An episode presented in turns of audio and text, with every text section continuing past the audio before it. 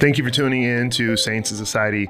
Today we are talking through part two of pornography, and specifically, today we are going to be looking at the way that pornography impacts our neurological system, our brains, and how they're wired and wired for intimacy. So, if you are jumping in uh, for the first time today, we would encourage you to go back and listen to part one as we talked there about uh, shame and even the root of where pornography comes from. Today, we're going to be looking at the brain and how we're wired for intimacy and kind of where to go from here. So, thanks for tuning in and hope this will be uh, blessing and beneficial for you guys. You are listening to Saints in Society, a podcast focusing on equipping saints to live in and engage with their society. As we dive into the Word and with help from experts in their field, we seek to learn how to engage culture in its terms, but not on them. We believe the gospel speaks to all of life and provides the answers we are all looking for. So we aim to equip saints with the tools necessary to apply the gospel to all areas of life, living as saints in society.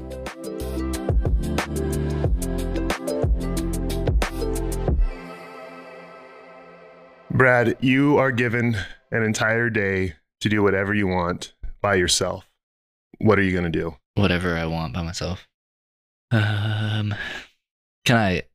I get to pick the time of year, where I'm at, all that good stuff. Sure. Okay.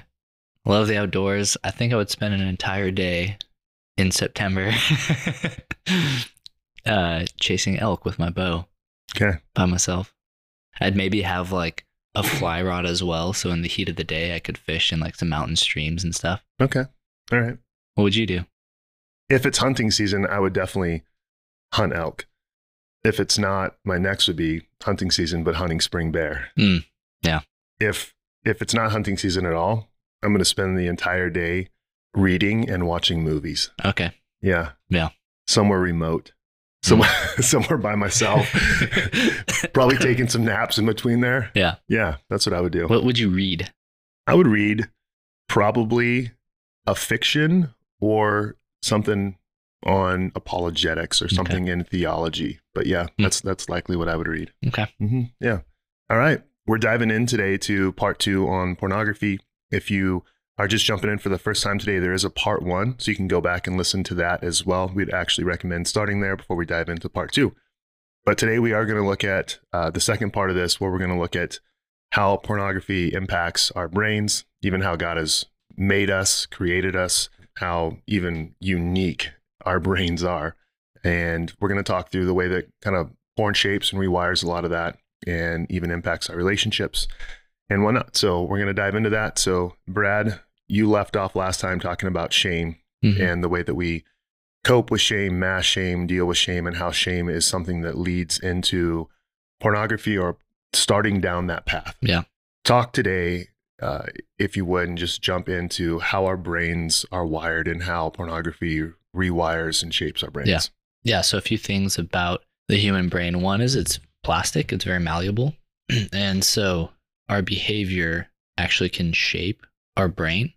So think about like there's a study done. So, like us and monkeys have fingers, right? And I can move each individual finger, and a different part of my brain is doing that. They did a study where if you tied two monkey fingers together, they have to move them together and they do that for a period of time and then they untie the fingers and then they still move the fingers together Mhm. because their brain has been retrained to associate the movement of you know the index and the middle finger together. And so it takes a long time to like retrain to where they can actually move those apart. So that that's an example of how um, our behavior actually like rewires and modifies our brain to then tell us to reinforce that behavior. And it's like a thing uh, uh, it just compounds.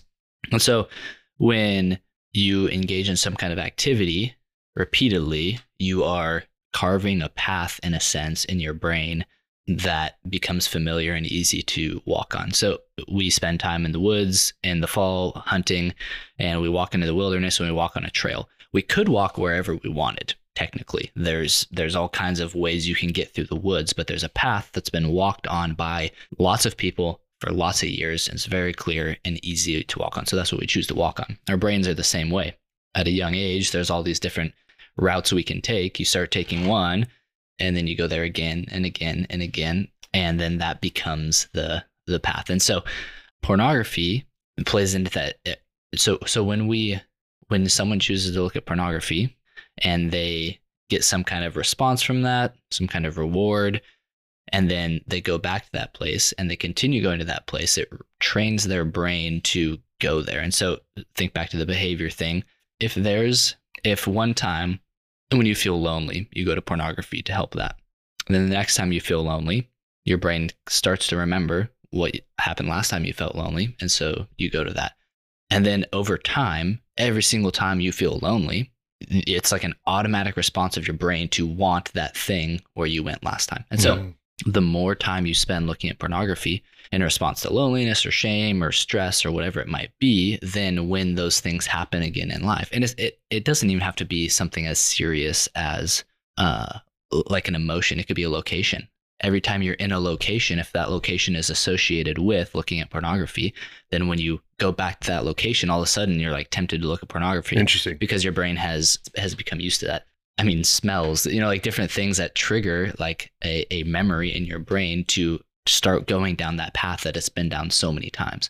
So the more someone looks at pornography, the deeper that path is carved in your brain and the easier it is to to walk on, you know, the Mhm. the wider and flatter the path, the easier it is to choose to walk on it. And so that's what happens with pornography over time. So when you first start looking at pornography, you feel a lot of shame and you're unsure about it. The biblical language for this is a seared conscience, right? Where Mm. at first it feels like you're doing something wrong, but over time your conscience becomes seared and it doesn't. Well, what's going on in your brain is at first it, you're like walking on shaky ground. I don't know about this, but then as it keeps going, all of a sudden that path becomes easier to walk on. And then it's just, it's like a knee jerk reaction to different situations that come up in your life. And so that's how porn can become addictive and and and habitual is because you've actually trained your brain to um to, go down that path in various circumstances in in life.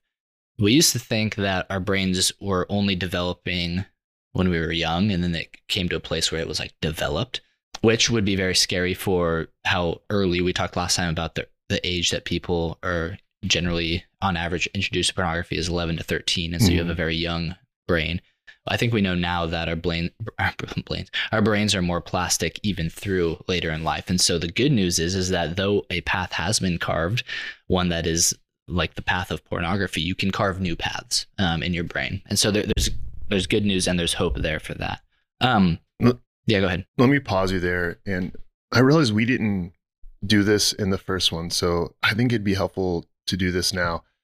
Can you give a working definition of pornography and, and what qualifies something to be pornography? And the Yeah. reason I ask this is because the majority of people I've talked with view pornography simply as complete nudity and, you know, two people having sex Mhm. and and they don't view you know and so everyone always thinks they have control over their stage and where they're at Right. like, I, Yeah. I could stop this or and and it's always like hey i'm watching this but i'm not doing this yeah i'm watching this but i'm not doing this and, and so i think sometimes people are like yeah you know i have a i have control on this because i'm just i'm looking at stuff on youtube on facebook on instagram Yeah. and, and, and stuff and like no that nudity or yeah, yeah, and and so it, it's or I'm going back and watching movie scenes where they're essentially having sex, but but you're not seeing nudity and stuff. So can, can you help define what pornography is? Yeah. because you can just as easily become addicted to like day after day. I'm scrolling Instagram, Mhm. looking for these images and l- looking for these things, and then that progresses. Well, it's like now. I'm on YouTube, and now you know I, I'm not full blown nudity yet, but this is what I'm doing. So Yeah. so can you? Yeah, yeah. I think the word pornography comes from the Greek words porno and graph, graphe or graphia, which is writings about prostitutes. Um, and so that's just the etymology. I think the way we define pornography there's actually a lot of different ways to define it. And one of the ways people, like in the secular world, will dodge any pushback against pornography as a bad thing is like, well, what is pornography? You know, they, they well, Mhm. how do you define it? I think like an official definition would be either like sexually explicit or any like suggestive media or content that is intended to arouse um, and then that is then consumed for arousal so there's like the intention of the media but then also the reception of it so that's uh, good. Michelangelo's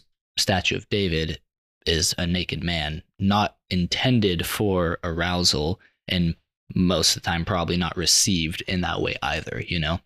So there's like this distinction between art that contains nudity and then also like pornographic material. So, so that's cultural, but let's talk biblically about how Jesus talks about lust. Mm-hmm. And he says, you know, Matthew 6 or 5.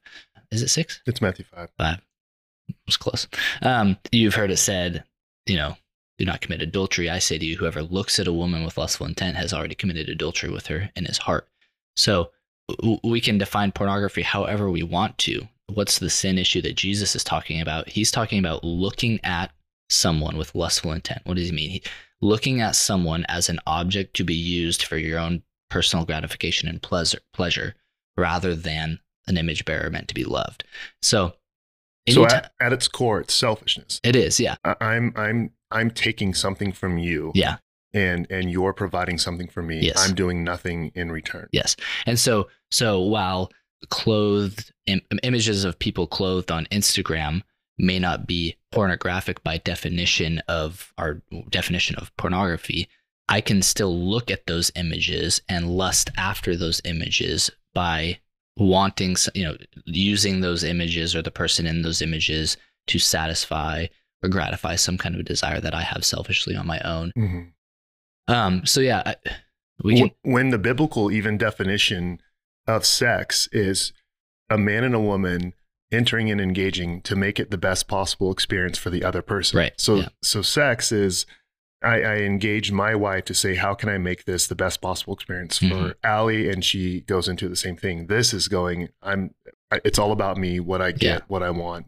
You provide it for me. Yes. Yeah. Yeah. It's completely selfish and it's completely self gratifying. Yep. Um, which, I mean, does worlds of damage on what people's expectations of sex then should be like Yeah. when pornography tells them that it's all about you and your desires, Yeah. you know? So, All right. So let's go back, mhm. Back to the brain. back to the brain. Okay. So, uh, the paths that can be formed through, and it's not just bad things. I mean, like, my, my mom, like, classic family dinner growing up was roast beef in the crock pot with like potatoes. It's like, I mean, we ate that, that and tater tot casserole. My mom's from the Midwest, so lots of casseroles. Um, and like if I smell you know, like a roast beef, like there's something triggered in my brain where my mouth water, you know, I'm like, oh, like, you know, and memories come flooding back. And it's the same thing. Um, and so it's not necessarily a bad thing, but we do need to recognize how the brain works in that way.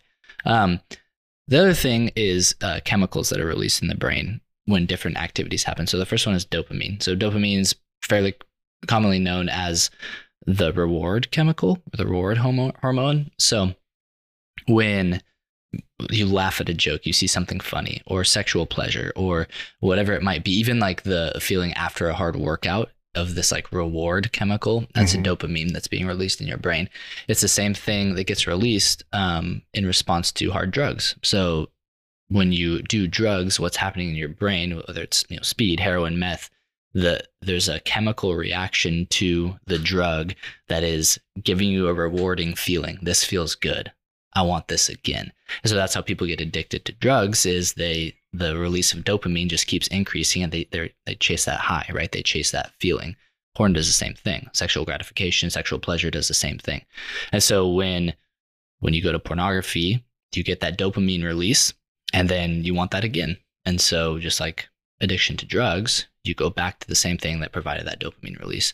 Um, that uh, yeah, that that gives you that reward that you want. So you and a- eventually it's not going to provide the same level as the first high. And so, which is where people keep diving in deeper exactly before you know Yeah. it, you're in live chat rooms. and- Yes. yeah. So, uh, yeah, tolerance. So tolerance to ibuprofen, you take, you know, 500 milligrams or whatever, and then that stops working. When you take it too much, you have to take more to ease the pain. The same thing with drugs uh, works with pornography. You build up a tolerance in a sense to where the same stuff doesn't give you the type of dopamine release, the type of pleasure, satisfaction, reward that you once had, and so you have to go go more. Now, the more in pornography is not a greater quantity, but greater variety. Mhm. And so, yeah, that's how you end up in live chat rooms. It's how you end up, yeah, in stuff that can be aggressive or violent. Um, that's how people usually end up uh, in those areas, is because the the you know the Instagram scrolling isn't cutting it anymore. It's not giving that dopamine release that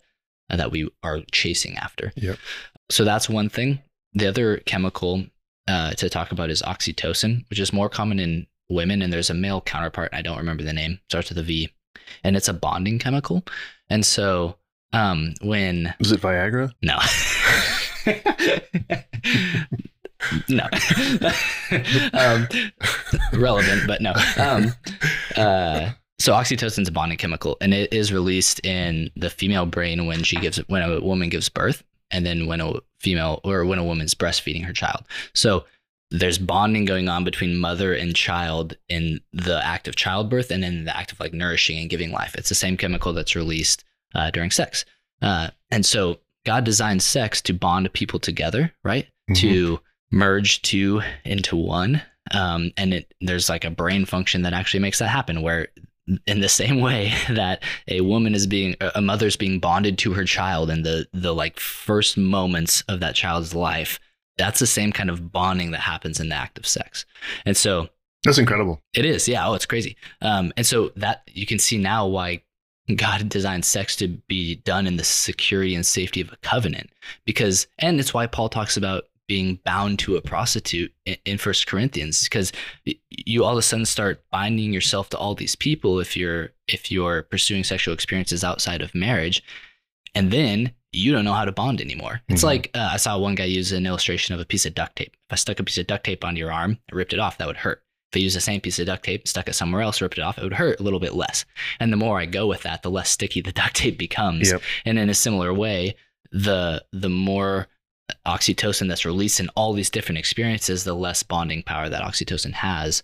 You know, so when people are like, "Yeah, I'll settle down one day and get married, and then I'll be committed to one partner," it's like that's going to be really hard if you've had all these sexual experiences outside of marriage. Yeah, that's good. And so, um, so okay, now the same thing happens in pornography, right? When when you have that sexual pleasure, um, when pornography is paired with masturbation, uh, an orgasm, then that oxytocin is being released and is being you're being bonded to people that they're real people, but they don't exist relationally with you.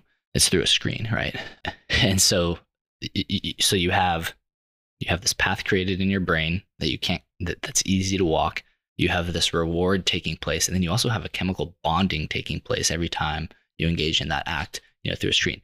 It's no wonder why people become addicted to it and want to stop, but then can't, um, because their brain has been shaped and formed to need what pornography provides um, in a way. So, yeah. Let me ask this. Mm-hmm. Many people, especially in a Western culture, like to see sin as something purely individual. Yeah. And a lot of people think me sitting by myself with my screen is purely individual. Mm-hmm. Can you talk and speak to how there is no such thing as individual sin, that all sin is corporate yeah. and affects not just our marriages, but actually impacts the entire Christian community mm-hmm. that we are a part of, but also impacts society at yeah. large as well. Yeah. It's, almost like this should be called Saints in Society, you know? So it's a good idea. Yeah. Fire, fire away. Um, uh, Zach put it on the vision board. Um, yeah, sin has a corporate effect. We see that in the story of Achan and Joshua when uh, this dude steals stuff from is it Jericho, one of the cities that they that they conquer. They're not supposed to take any plunder. He takes plunder and and it affects the whole community. It affects the whole the all of the people. Um, yeah. So pornography. So there's a couple things here. First of all, when you part of what pornography does is it changes the way you view other people. And remember that path in the brain. If you start seeing women on a screen, so let's take a man, man for example, you start w- seeing women as a screen, as an object to be used for personal gratification, then when you're living your life, you're going to start seeing women in real life in that way as well. Mm-hmm. So you actually, it actually affects your ability to engage with the opposite sex, sometimes the same sex, in a healthy, God honoring, and brother or sister honoring way because you've trained your brain to undress anyone you think is attractive in your mind. And so it actually tarnishes relationships within the church, within society, and you know, beyond just doing damage to marriages and that kind of thing. Um, the porn industry and the sex trafficking industry are very closely connected. And so every click. Also, I feel like I'm like guilting people. Remember, if you didn't hear my story, like I was there. Okay, so but every click Yeah, hang in there with us. Yeah. Because we are going to share the good news of the gospel at, at, at the end of this. hmm Every click is only telling companies that produce pornography and websites that upload pornography. It's just an increased demand, which then requires an increase in supply, which fuels the sex trade industry. Um, it fuels the demand for men and women to be either coerced, forced, whatever, into an industry that exploits them and their bodies for profit. And so I, I know it's, I know, I do know it's easy to see it as removed. Well, man, I'm not the one that's forcing them to do this. I'm just benefiting from it. But I think it's something like 35% of internet searches are for pornographic content. Um, like, I mean, the, the amount of like downloads from the internet that are porn every second is like crazy. I mean, it's Yeah. it's just like a it's this machine that's like being fueled by click after click after click. And so we have to be honest with we have to be honest about every click that we contribute to that machine is only fueling it and adding fuel to the fire of an industry that is destroying people's lives, destroying people's minds. This is a horrible, horrifying stat, but there's been an uptick in child on child sex abuse since the prevalence of pornography, where like 8 to 12, 13 year olds are the one are the perpetrators in sexual violence and abuse towards other 8 to 13 year olds. And we can trace that back to their exposure to pornography. Hmm. They saw it on a screen, they want to try that, and so they force it upon someone else. I mean, like that's that's the that's the real life effects of pornography in our society, in our churches, in our worlds, in our families.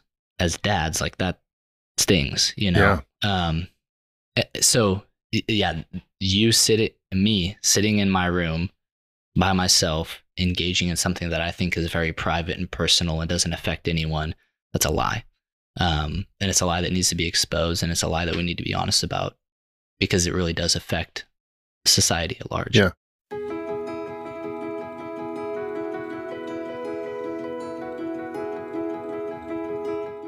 This week's local business spotlight is on Crux Rock Gym. Ron Vickery started Crux in the 90s, and it was one of the first climbing gyms in the US. And they even started with a gravel floor, which is pretty wild.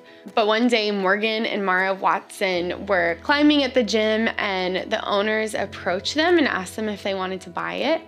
And at first, they were unsure just because they knew that it was going to be a pretty significant financial undertaking. But they really just sensed that God was at work in this. And so they felt a lot of peace about jumping into this venture. And so they did, and that is how Crux came to be where it is today. Morgan and Mara see Crux as a place for climbers and those wanting to become climbers to have community with others of the same passion.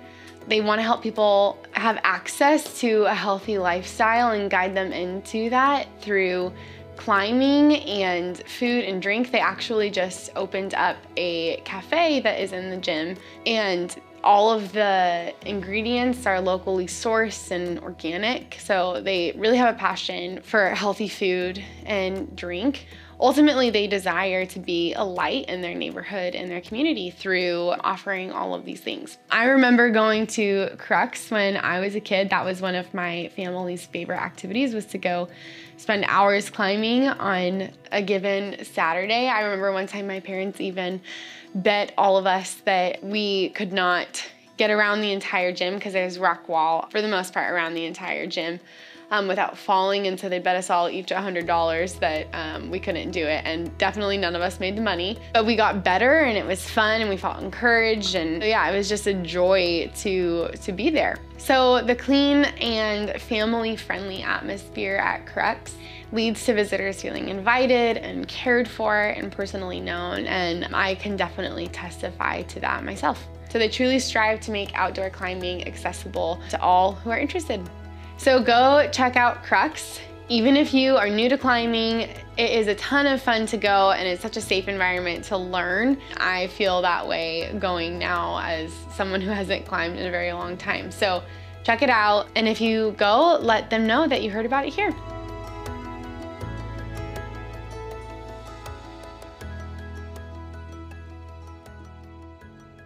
Okay, so I've mentioned this to you before as well. Is the other thing is since since we as pastors, one of the blessings, man, I don't even know if I want to go with that, but but one of the blessings is that you often get to meet with people and see firsthand how empty sin is. And I only say it it's a blessing because we like everyone else and I myself have every sinful fantasy thought and everything like that. But firsthand, when you get to see stuff, you get to see just how empty this sin is and the path that it leads to destruction. We understand that sin is a corporate matter. We also understand that every time we click, as as you said, we're we're contributing to something. The thing that we're contributing to is the very thing that could be the the cause of our children and grandchildren's relationships being destroyed one day Mhm. or themselves. hmm And so I think there's there's big impacts to view it as this is just something between me and and you know myself that I'm doing. But let's go back to what you said before. That the brain is wired for intimacy. And so these aren't all bad things Mhm. that that that we have our brains that release chemicals connected to reward Mhm. and connected to even sex in the way that God designed it between man and woman in Mhm. a covenant relationship. You know, you get dopamine. You said if you, you know, do something and compete and Yeah. get a prize, you're not going to experience that getting eighth and ninth place in a lot of competitions. There but, we go. But other people, Every other podcast. every other people might that are winning. Yeah. So it's not a bad thing to have these chemicals being released. It's it's showing that are that we're wired for something and Yeah. that we're wired for deeper relationships. Mhm. It's just we're never going to find it in pornography. Right. So so can you speak to first like like what are these things pointing to because they're pointing to something. Yeah. Yeah, intimacy is a good thing. We were created for it. Pleasure is a good thing. We were created for it. But we were created to find those things ultimately in Christ. It's like super cliche and cheesy, but we all have a God shaped hole, right? And we try to fill it with other things. That's what's happening here. Yep. Intimacy is like a desire to be known and to know others on a like a deep level. Like w- even if we would I, I- think we, I would I would go so far as to say we all want to be known. Like I want to be seen and known Mhm. and accepted for who I am. The deepest, darkest parts of me that I don't like about myself, I want someone to see me and know me and accept me. Pornography provides a pseudo intimacy because you're always accepted, you're always awesome, and you're also awesome when you're doing something in like an environment that you feel is a dark secret of yours. Mhm. You know, like you're you're coming to this place that no like no one knows you're there, but you're being accepted while you're there by this person on a screen. And so it provides this false sense of intimacy. Where we actually do find true intimacy is by being known by Christ.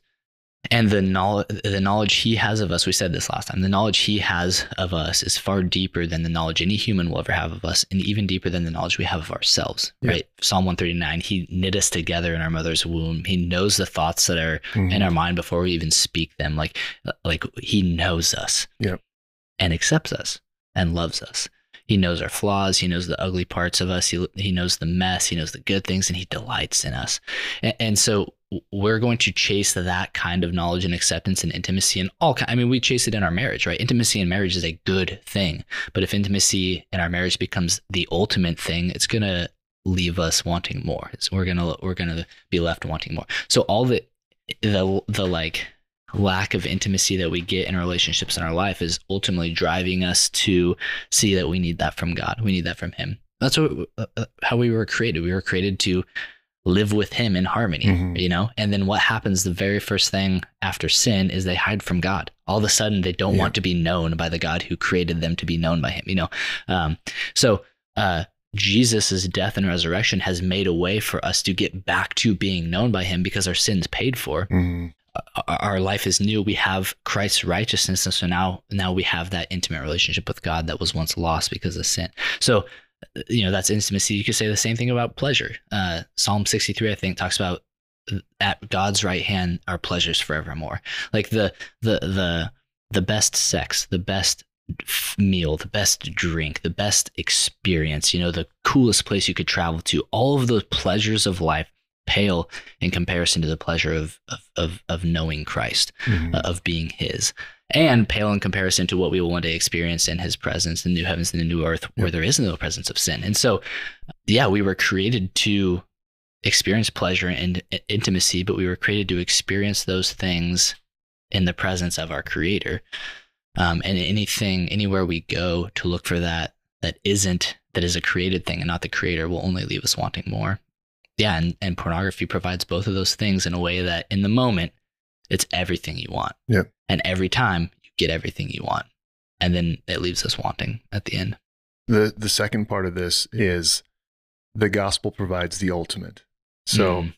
the other thing is is that the gospel provides us the ability to step into community where we're meant to also find intimacy and in Christian community and, intimacy- an intimacy where we can really be known, you know? Yes. Yeah. So you you went back to the garden. They they hid from God. They also covered their own Mhm. insecurities Yeah. and and were essentially hiding from one from one Yeah. another. So can you speak to how to that? that- I'm not just gonna say men, but men struggle to like share, you know, anything that looks vulnerable or weak Yeah. or um, emotions. And I Mhm. think women s- struggle to to you know jump in relationships and to be known or Mhm. confess in. And I, I don't know that it, I, I don't just want to say it's men. I don't think it's supernatural Yeah. for anyone, but it's what we're actually longing for. And so, Mhm. can you speak to how even those relationships that we're searching for in pornography are, are something that? points to yeah Yeah. yeah um i'd say it's very similar in, to what we're looking for in christ we get a taste of that in the context of community and i think i've said this before in a podcast where some of my most in my life some of the most tangible experiences of god's love and grace for me has been has come in the context of community. Because it's one thing like uh, i can say okay god already like i'm fully exposed before god. He knows everything and he loves me. Great. But then to fully expose to be fully exposed in front of people who are flawed and broken like me and whose approval I really want and who like I'm like trying to keep up an image for them that's a more tangible and personal in a way experience and so but it's where we actually get to experience I think part of what it's like to be known and approved of by God so Mhm.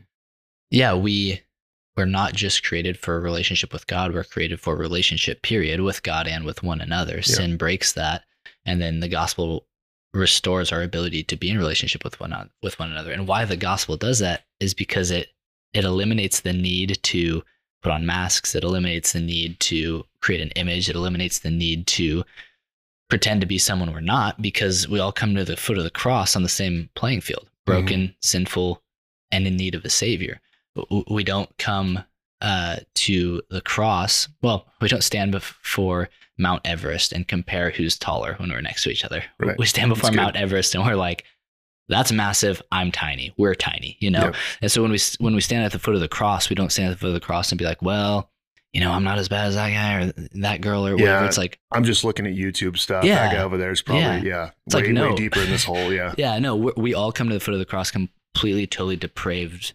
Like no one does good. Mhm. not one.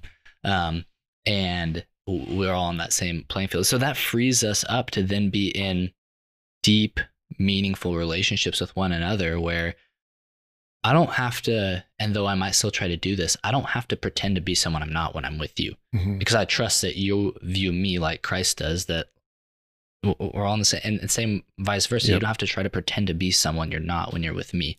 And I think that's, there, there's something really beautiful about Christian community.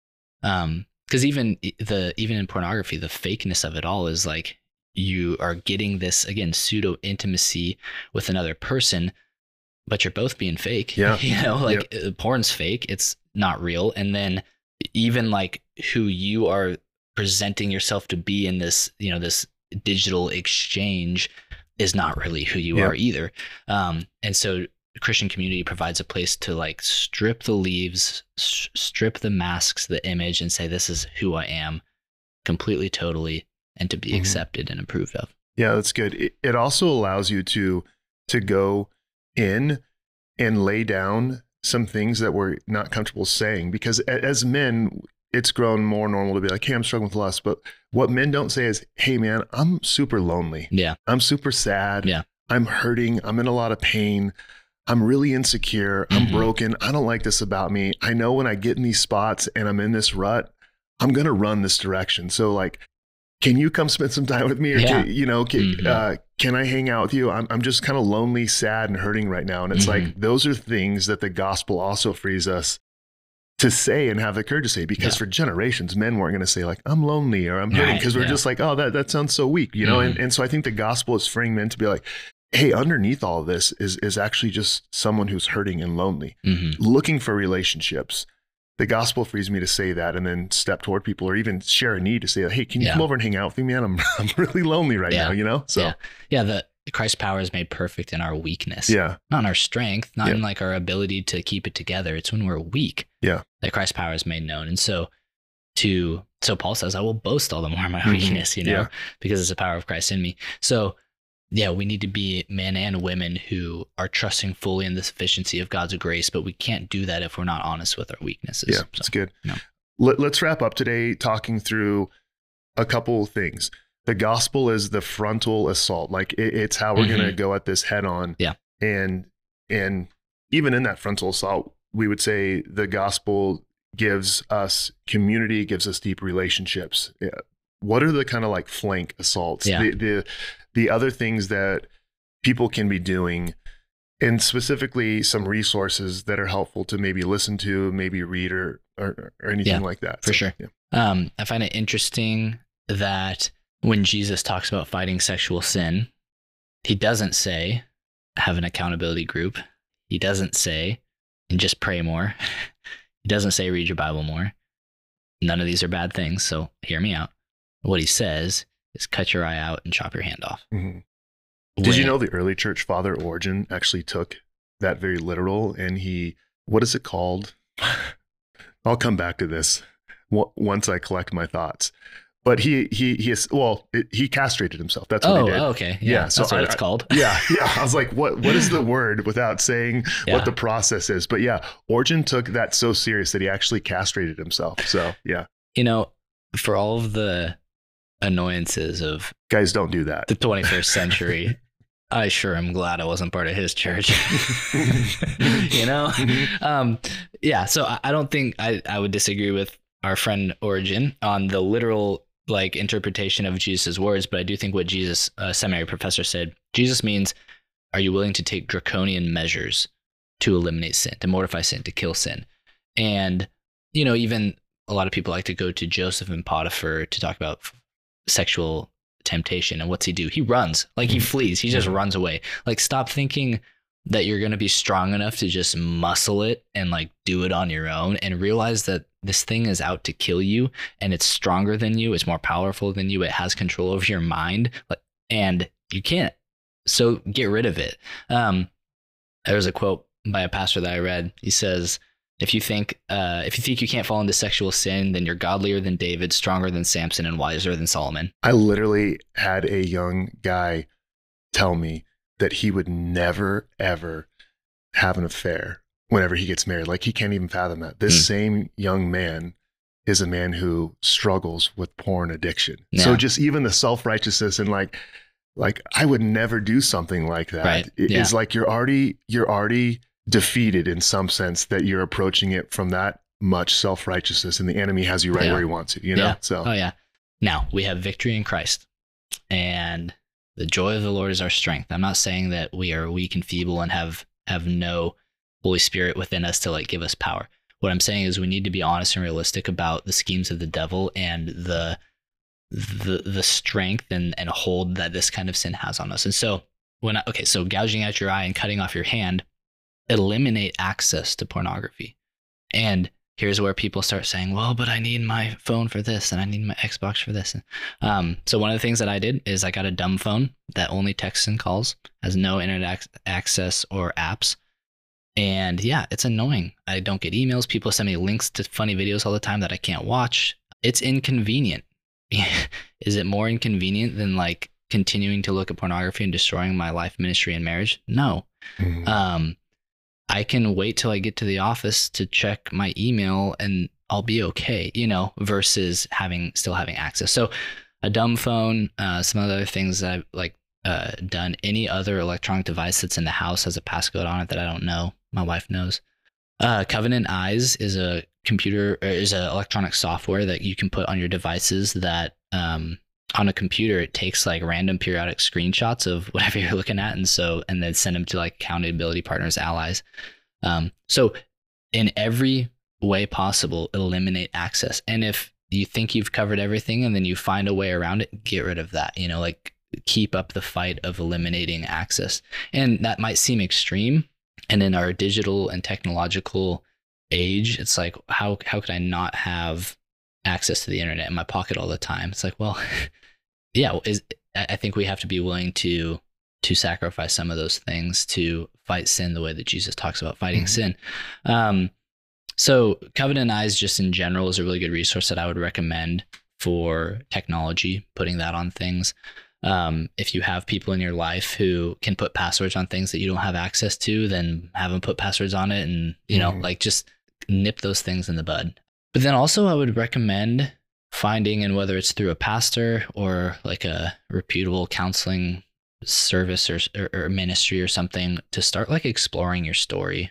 Because I think there is a lot of, in a way, again, pornography is oftentimes it's the solution, not the problem. And mm-hmm. so just eliminating pornography is like, it's like taking ibuprofen for a headache that's caused by a brain tumor. You know, it's like we actually need to do some surgery on the on yeah, the, yeah. the deep problem here. So when I when I first confessed to Jenna and you, eliminated access as best as I knew how at the time, and it was like, okay, it's done. You know, not going to do that again. And then I started getting like mad at the in the gym. Like all of a sudden, my identity was in the gym, and it was like, whoa, like I was mm-hmm. acting like a child. It's like, where is this coming from? It's like, oh, it's like because I actually haven't got at the like heart issues. Yeah, you know, pornography was one outlet that outlet's been cut off, my deeper issues are just going to start showing up in other areas, like yep. whack a mole. A yep. friend of ours talks about it like that. You smack yep. one down, another one pops up. Yep. So, so do the difficult work of exploring your story, your family of origin, you know, getting to the heart of the problem, because that's going to be what actually helps make changes over the long haul. Yeah. Let me maybe end with saying this, and I think this is going to like be like, whoa, but this this one's for parents. Mm you you wouldn't typically leave bottles of booze in your teenager's room and hope that maybe they won't drink yeah. the booze. You you wouldn't leave, you know, maybe some sort of drugs in your teenager's room and and hope that they won't possibly play around with it. Mm-hmm. How it's incredible how we're willing to put a device in someone's hand that has so much power and leave them alone in a room. Yeah. And so it's like, I do, you, you can't approach children and think that external regulations are, is ever going to change a heart. The only thing that can change hearts is the gospel. Mm-hmm. With that said, I do think that parents have the responsibility to provide safety for their kids for something that can destroy them. Yeah. And, and, again, they might hate this and they might not grasp that your first response to them is the gospel mm-hmm. and all they see is that you're torturing them but at the same time it's like i think this is an area that parents can like be hands-on and micromanage because this this well tool or mm-hmm. device has so much access to so much stuff that has the power to destroy kids lives and and futures and, and stuff and so in some sense it's it's almost more dangerous than booze because you can be so secretive about it. Yeah. It smells it on your breath and stuff. And so I, I do think approach children with the gospel as their lasting and, and ultimate change, but also take some measures that, that might be viewed as a little bit extreme yeah. out of that to say like, hey, like like I love you too much to mm-hmm. you know to give you access to something like this. Yeah, yeah. definitely. So, yeah. Thanks for tuning in, guys, and hope this has been helpful for you. Again, as we said last time, if you don't have someone to reach out to, or even if someone has reached out to you and you don't know what to do with that, please reach out to us. That's a genuine offer. Reach out to a pastor at your local church, uh, or reach out, like I said, to uh, to me or Brad. We would love to to walk with you, talk with you. If you're someone who's struggling with this, or someone's confessed to you and you don't know what to do, we would love to walk with you through that. So, thanks for listening to part two on pornography and Saints in Society. And again, we hope this is this is helpful for you. We hope this is something where the gospel leads you into confession and into community and into deeper relationships.